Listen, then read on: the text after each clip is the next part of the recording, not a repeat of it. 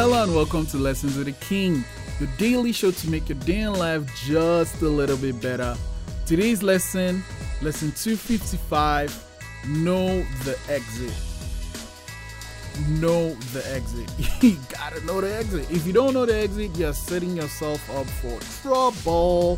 So, find out what the exit is. Make sure you have your eye on the exit because when things happen, you want to know okay the easiest way to go. I don't. Um, to, this is literal in a sense, but also metaphorical. So literal when you go into a building, it's good to know. You know those signs that are like, okay, in case of a fire, go here. great to know when you're in plane and the um, attendants go, you know, your exit is here, here, here, blah blah blah. Pay attention to that. It might never happen. Your plane might never go down. Nothing might happen but just in case you want to know where it is.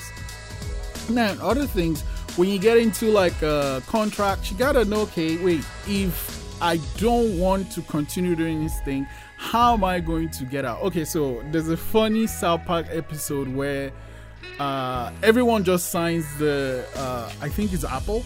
everyone just signs the Apple contract without reading it because, well, it's too long. And then Apple is trying to get people to actually read it. Uh, it's a funny episode. South Park is great, but that episode is kind of why you have to know what the exit is. Um, everyone's going crazy for Squid Games.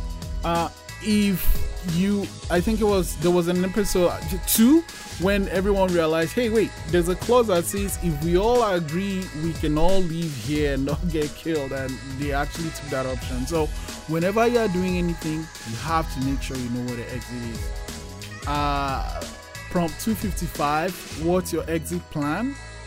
Lesson 255 Know the exit. I'll see you tomorrow.